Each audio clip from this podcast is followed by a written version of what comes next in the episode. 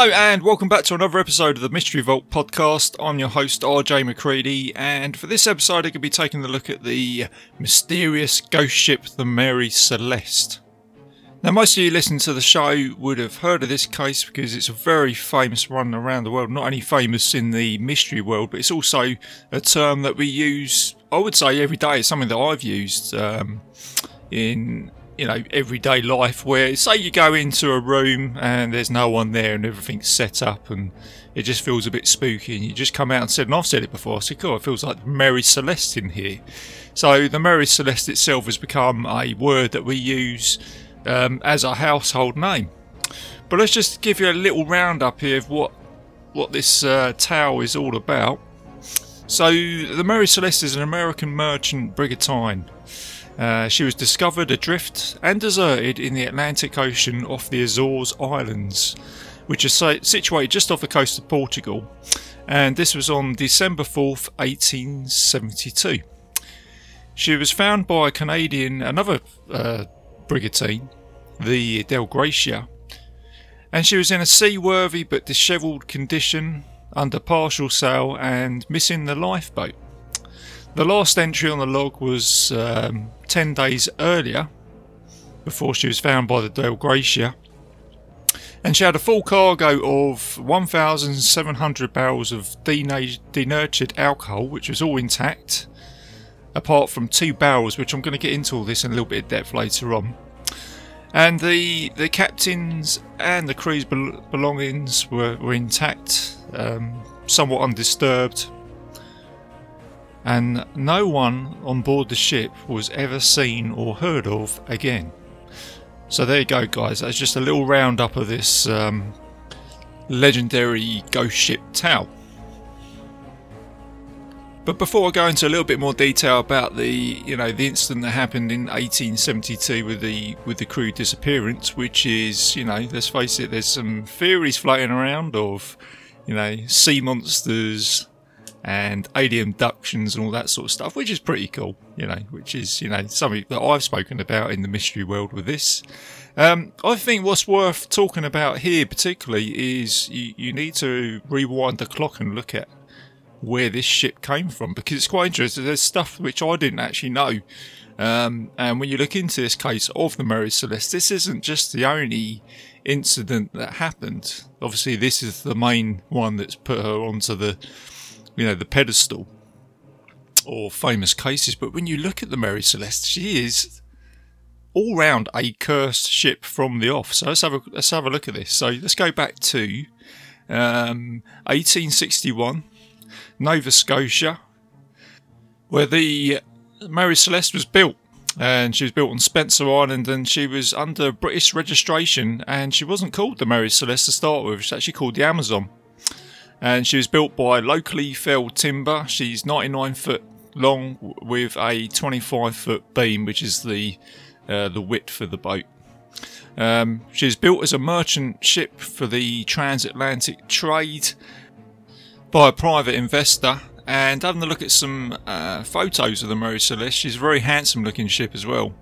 Uh, so at this time, it looked like she had everything going for her, but that wasn't the case because it then comes to a maiden voyage on June 1861, where one of the actual co-owners of um, the ship took over as captain, and his name was Robert McLellan. And uh, he took on a maiden voyage to the Five Islands uh, to take a cargo of timber.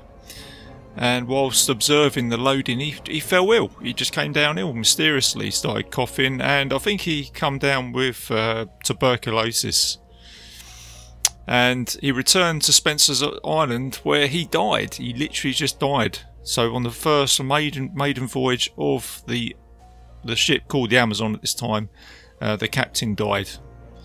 And so, after this unfortunate event with the captain passing away, one of the crewmen took over as captain. His name was John Parker.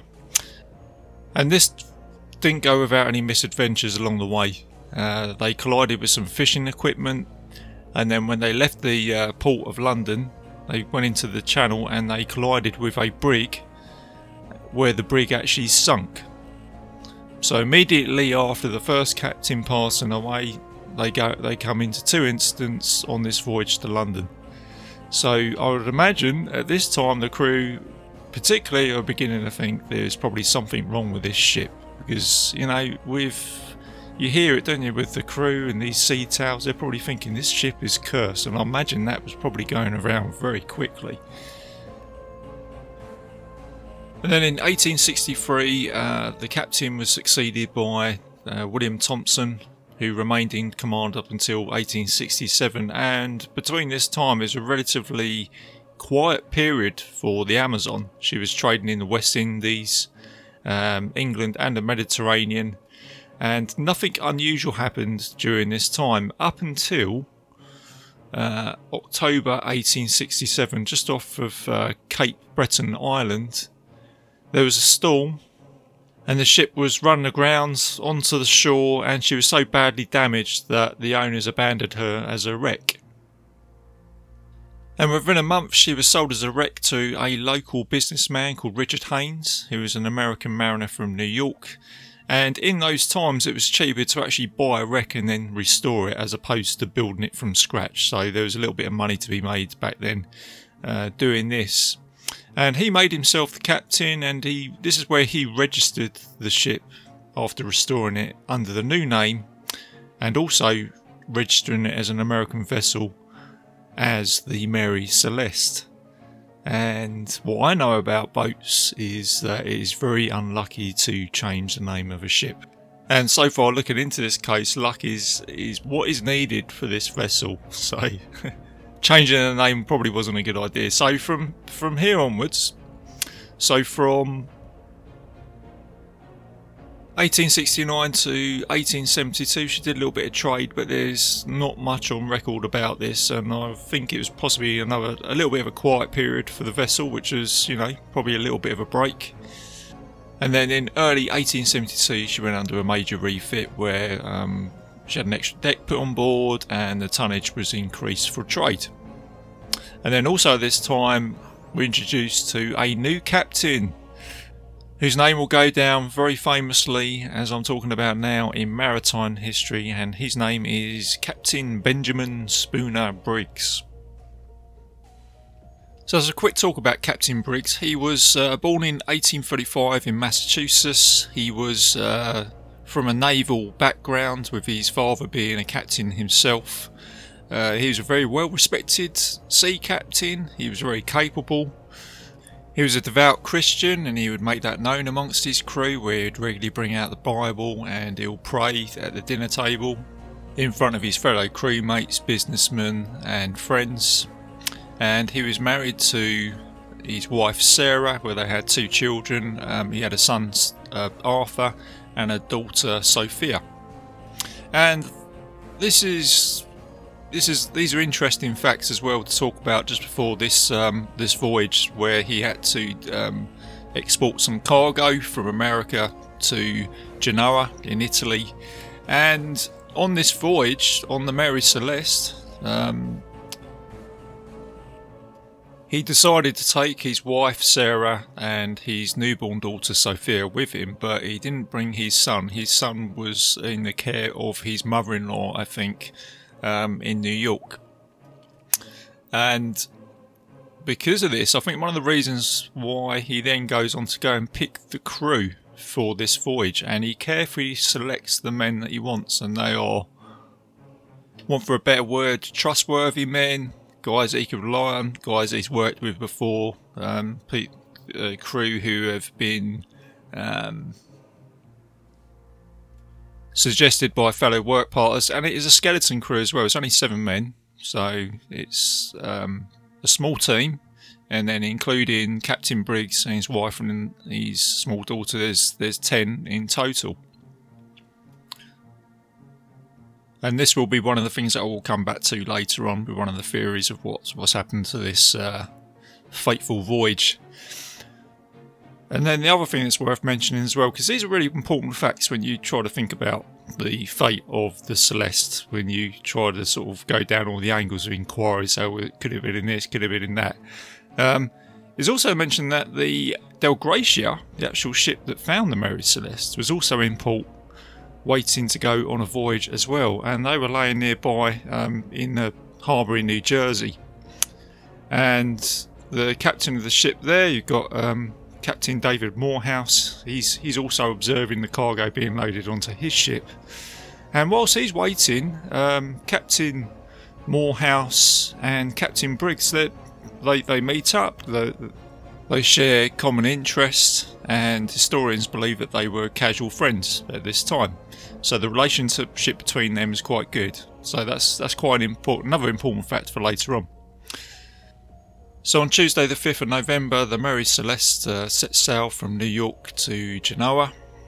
Um, but even at this early stage of the voyage, uh, the Mary Celeste had complications with the weather. The weather is a little bit uncertain, so uh, before she left the port, uh, she had to anchor um, at Staten Island just to let the weather settle a little bit.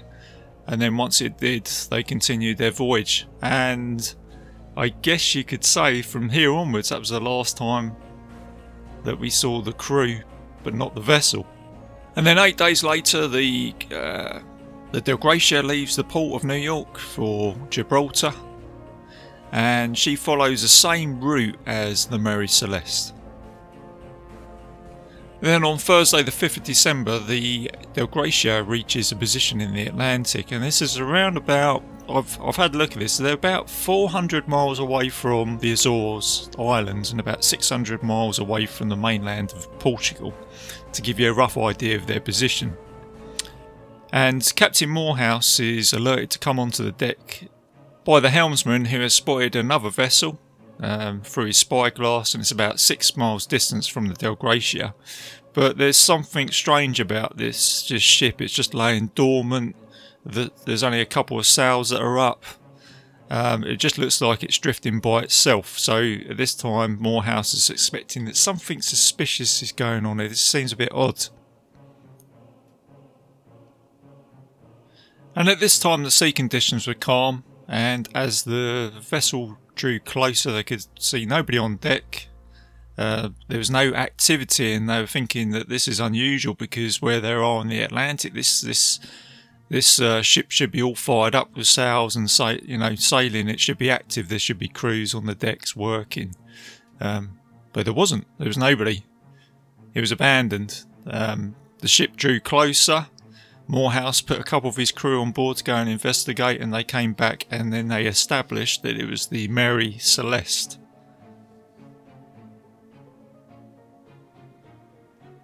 Morehouse and his crew went on to go and investigate and I'm sure at some point they were thinking there must be someone somewhere. Um, but the lifeboat was missing. Um, parts of the ship looked a little bit dishevelled. I think some of the rigging was loose. Only a couple of the sails were, were up on the mast. Um, but generally, I don't. There was no signs of any sorts of struggles or anything like that. There was no blood. Um, there was no marks on the ship. It had its cargo, so it had 1,700 barrels of um, denatured alcohol. It was all there, except two barrels which had been broken. And I'll get back to that in a second. I keep saying get back to it, but all the all these events, and this is the reason why I'm doing it like this, is that everything is kind of getting to a point which I'm getting to. Um, so yeah, I mean, let's let's just have a quick look here. So you imagine being Captain Morehouse. You know, it's dead calm. You found a ship that's deserted. That itself would be quite spooky, I'd imagine, because I think, and I haven't mentioned this yet. I think that something about the sea, something um, untrustworthy about it. I think, yeah, you just think that it's a very dangerous place. It's probably a place that we're not really designed to be. And could you imagine just finding this vessel just laying derelict? There's nobody there. how scary it must have been for you know Captain Morehouse's crew to be investigating. You just don't know what you're going to find. You know, there, there's probably things going through their mind where they thought they might find, you know, the, the crew dead somewhere. So as they were investigating, um, the only things, like I said, was the missing lifeboat.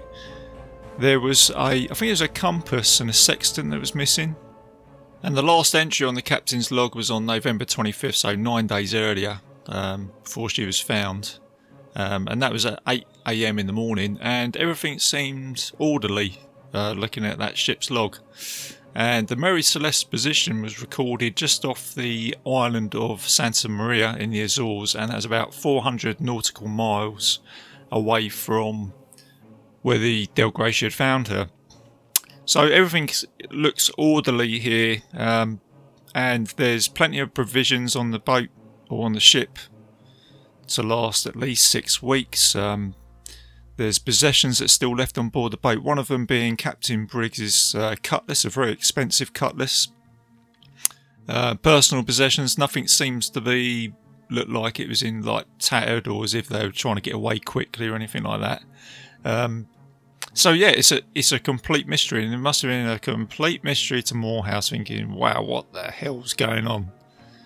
So let's so I've given you some details of how we've got to this point. So at this point, we we're with Morehouse and his crew with the Mary Celeste, and I've given you a little bit of a backstory here of how she was built and what's happened to her. And you know, the, the name of the ship's been changed.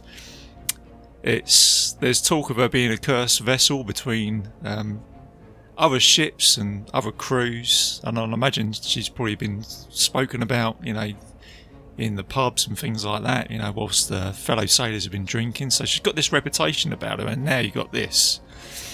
So let's have a look here. So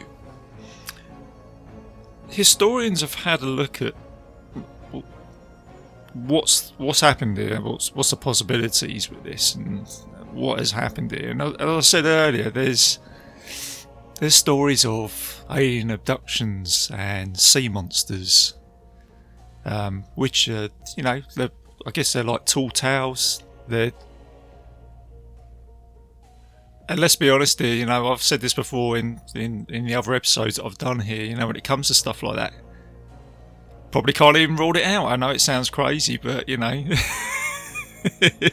unless it, we can't prove it or we can't disprove it, right? It's probably not aliens, right? Okay, but again, it's in in the mystery world, like I say, you just can't rule it out either. Um, sea monster, well, who knows? You know, there's talks of, you know, the kraken from the early days, a giant squid. Let's just say it's a giant squid. I mean, okay, whatever giant squid did turn up and it, it was it the tentacles come up and it sort of grabbed the crew. Could you imagine that? It'd probably be quite scary. But being a giant squid itself, it probably wouldn't actually wreck the ship. It would probably take the crew because it's after food, I guess. You know, the meat. Um, so yeah, okay. You know, like I say, we can't can't disprove it, but it's um, it, it would make it makes a really good story, especially amongst other sailors. And at this time, they're probably talking about that, saying, "Oh yeah, you know, it's the it's the sea monster." And I'm sure crews probably feared that in these times. Then let's have a look at the, you know, the realistic possibilities here. What really happened, and I, I I'm looking at the cargo. So it's uh, denatured alcohol. So it's alcohol that's used for um, surgical purposes. So it's highly flammable, and there's 1,700 barrels on board on the deck. So you you are effectively on a bomb here on a wooden ship. And when the Del Gratia crew went on board, they found two broken barrels. So that would probably be enough to create a plume of, of fumes in the, in the lower decks, and it has been um, proven by I think it was scientists or something like that. They did an experiment with the gases that you would have got from those barrels, which would actually create an explosion, but not not enough to actually cause damage, but a, a, a boom. Which could you imagine being on on on the ship and you hear that explosion, I suppose the captain's thinking, we're going to sink or we need to abandon ship. We need to do something about this. And then on top of that, so just say like that did happen. The other thing here is the um, the ship had bilge pumps. Now that one of them wasn't working, and when the crew went down into the bilge, into the lower part of the ship, they found there was about three. It took about three and a half foot of water. So it looked like because the bilge pumps weren't working, um, it looked like it was taking in water. So with that explosion, even though it didn't cause any damage, the captain could have thought, well, possibly maybe the, the hole's ripped or something like that, and it looks like we're taking in water. Now there's a there's another branch of a theory from the uh, the bilge pump that wasn't working because this was a new ship that had been refitted. There's a there's a theory that there would have been all the um, the wood shavings that would have gone into the bilge, and this could have clogged up the pumps, which is kind of sounds plausible. So that's the reason why you, the pumps have stopped working. So you've got explosion, bilge pumps not working, and now you've got the captain thinking, right, looks like we're taking in water. We've got this explosion. We're carrying all these barrels of alcohol. We need to get off this ship. But I guess the other thing is, we're not sinking fast, so we can do this in an orderly fashion. So I would say that he's gathered all the crew. He's got them onto the lifeboat. Now I think I've had a look at this lifeboat, and it was a yacht, and I think it's about 16 foot long, with oars. And the other thing is, when the Dei Gratia found the Mary Celeste, they found a rope or, or a line on, on the back of the ship, on the stern, which was frayed, so it looked like something had broken away. So, looking at that, it looks like the captain and the crew have got onto the lifeboat, tied a line to the stern of the ship, just to see what happens, I guess, you know, if if this is going to blow up, you know, this this this this let's take some precautions here. But the other thing that was in the in the log as well was that they were suffering some some rough conditions. I think it was about a 35 knot wind. It was a little bit choppy. Um, so you can imagine they were on the back of the lifeboat, choppy conditions. What's to say that line broke? Uh, the Celeste I don't think the anchor was put down. So they've then drifted into the sea, away from the ship. For one reason, they couldn't get back to it. And I'm kind of seeing that as a possibility. Um, but then it still doesn't account for the disappearance of um, the crew on this lifeboat. So they're on a lifeboat which is designed to do what it says. So I imagine there's some provisions on board um, and some oars. You've got a crew of seven men. Back in those days, those guys are probably, you know, quite quite beefy, stern guys. You know, workers. So there's the capability here to be able to do something. Plus, um, the sextant and the compass was missing from the ship, and you've got a you've got an experienced Captain Briggs. So say he's in this lifeboat with his crew, with his family, with some small provisions. Um, and looking at the log, they're about 400 miles away from the, the Azores Islands, which it, you probably want to be a bit closer to be fair, but it's reachable. So with a compass and a crew and some oars. Um, even though you've got choppy conditions, I imagine the yawl lifeboat would be designed for that. So this, so the mystery for me now is is the fact that they, what happened to them from the lifeboat? Because they've, uh, I've I've had a look into this, and it did remind me of um, another story. I'm just going to sort of segue into this. Is the the story of the Bounty um, and Captain Bligh? He was in a similar sort of thing where he was put into the lifeboat in Tahiti with probably less provisions than they had on the Mary Celeste. I think he had a week's worth of food and water with a very small um, crew. And he managed to travel 3,600 miles to Australia from Tahiti just with very basic um, equipment, and this was 100 years before.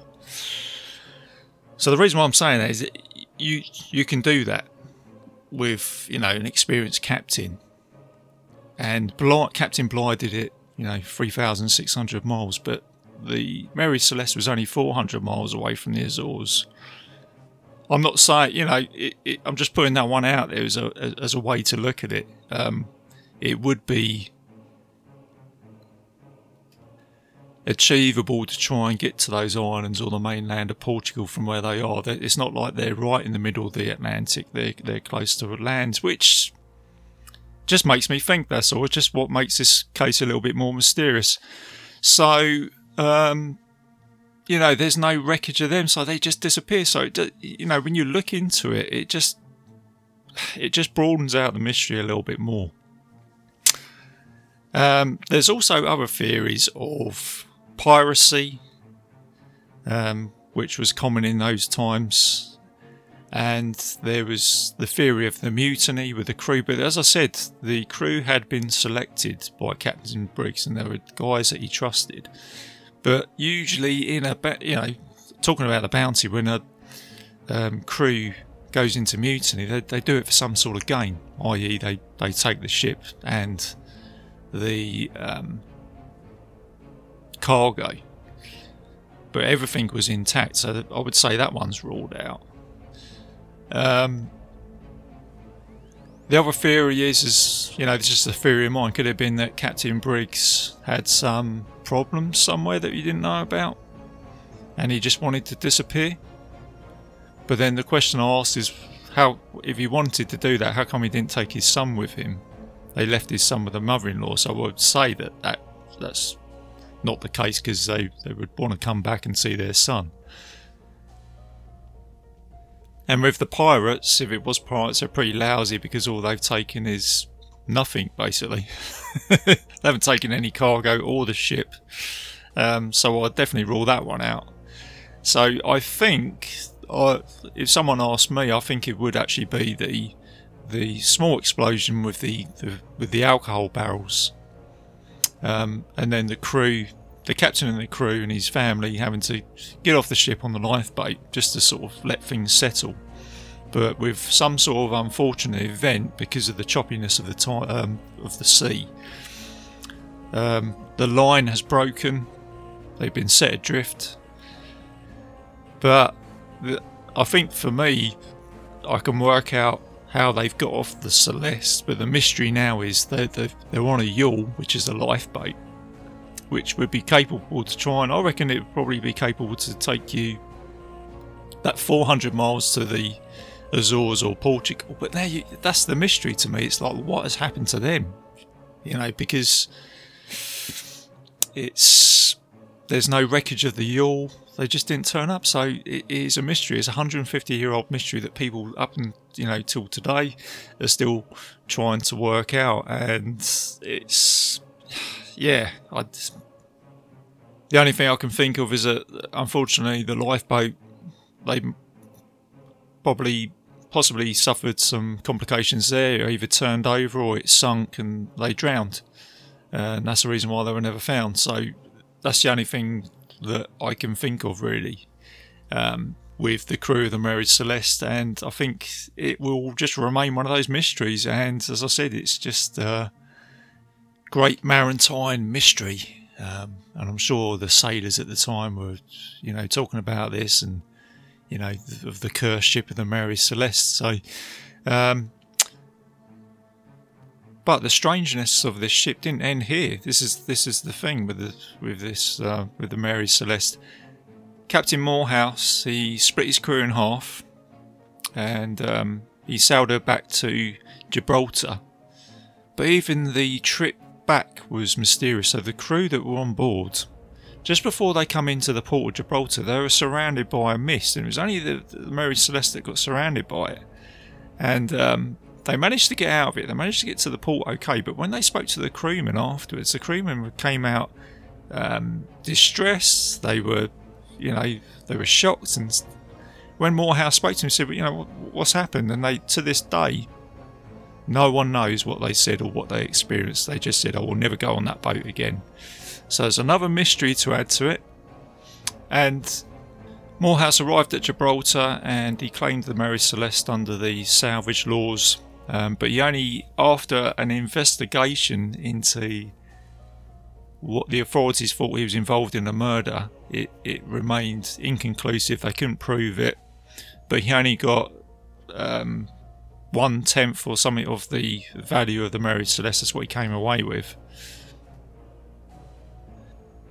She returned to New York and had a new captain, Captain Edgar Tuthill, and it didn't work out too well for him either because when he was in the um, off the island of St Helena in 1879, he called for some medical assistance and he died on the island. So there's another fate there for a captain. I'm, I'm beginning to think now, you know, if captains would ever dare step on board this ship. And then in November 1885, the Mary Celeste was doomed her fate, and she was actually involved in an insurance scam where she was deliberately run aground in Haiti off the uh, port of Au Prince. And to this day, this is where she remains in her watery grave. But it's still a little bit of a mystery because, um, again, to this day, where she's waiting in her watery grave, people have gone to go and look for her. One of those is the um, the late famous uh, writer, explorer Clive Cussler. I'm a big fan of. Um, he went to go and look for the Mary Celeste. He found some wreckage, but they it proved inconclusive whether it was the Celeste or not. So, so there you go. That is the cursed ship of the Mary Celeste. I've kind of given you that in a little bit of a sort of nutshell if you've heard of the story, but I've just I thought I'd give you a little bit some more facts of the build up, the the the famous event and then what happened after the Celeste. And yeah, it's just a very mysterious thing that this this ship was just doomed from the start up until um, her watery grave in Haiti. And she took the lives of two, three, three captains, you know, a crew, an insurance scam, um, collisions with other ships. She's run aground. She's been a wreck. Um, it's you know, it's not a dull ship, that's for sure.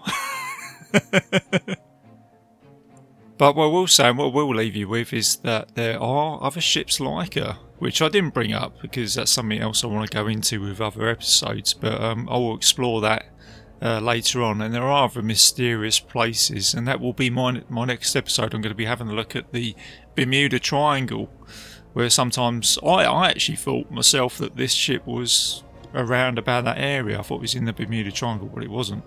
But there are other famous disappearances which I'm going to lead on to. I thought I'd tie into. So my next episode is going to be the Bermuda Triangle. And also to mention, this um, episode is actually a listener request. So a little shout out to uh, my good friend and listener Bo Ransel, who is also my boss of the Legion Podcast Network. He does a great job with that for all of us. So he, he helps keep keep that network running which is what I'm a part of. So uh, shout out to Legion, Legion Podcast there as well.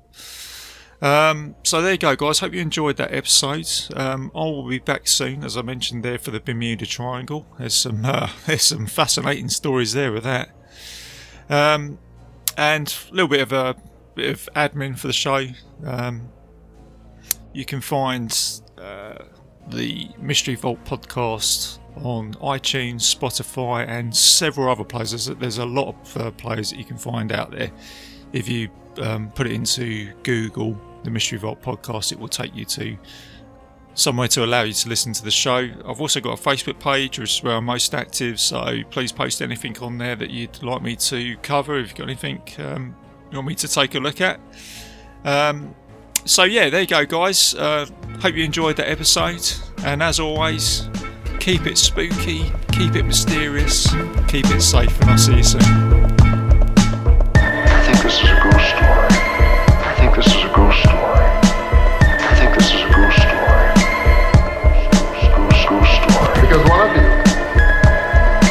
Sitting here in this room, is a werewolf.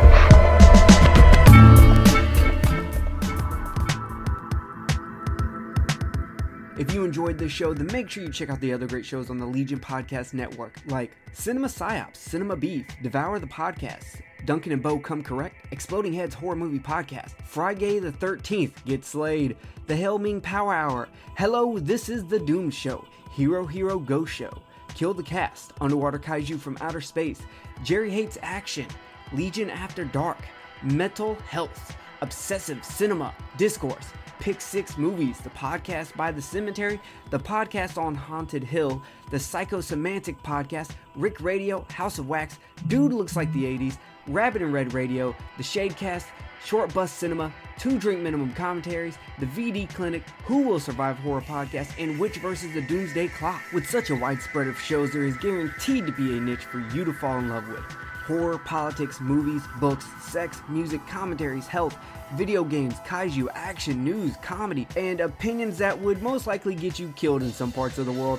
We are proud to bring you some of the best podcasting in the world. Check us out at www.legionpodcast.com, iTunes, Spotify, Stitcher, YouTube, and any other dark corner of the internet where podcasts can be found.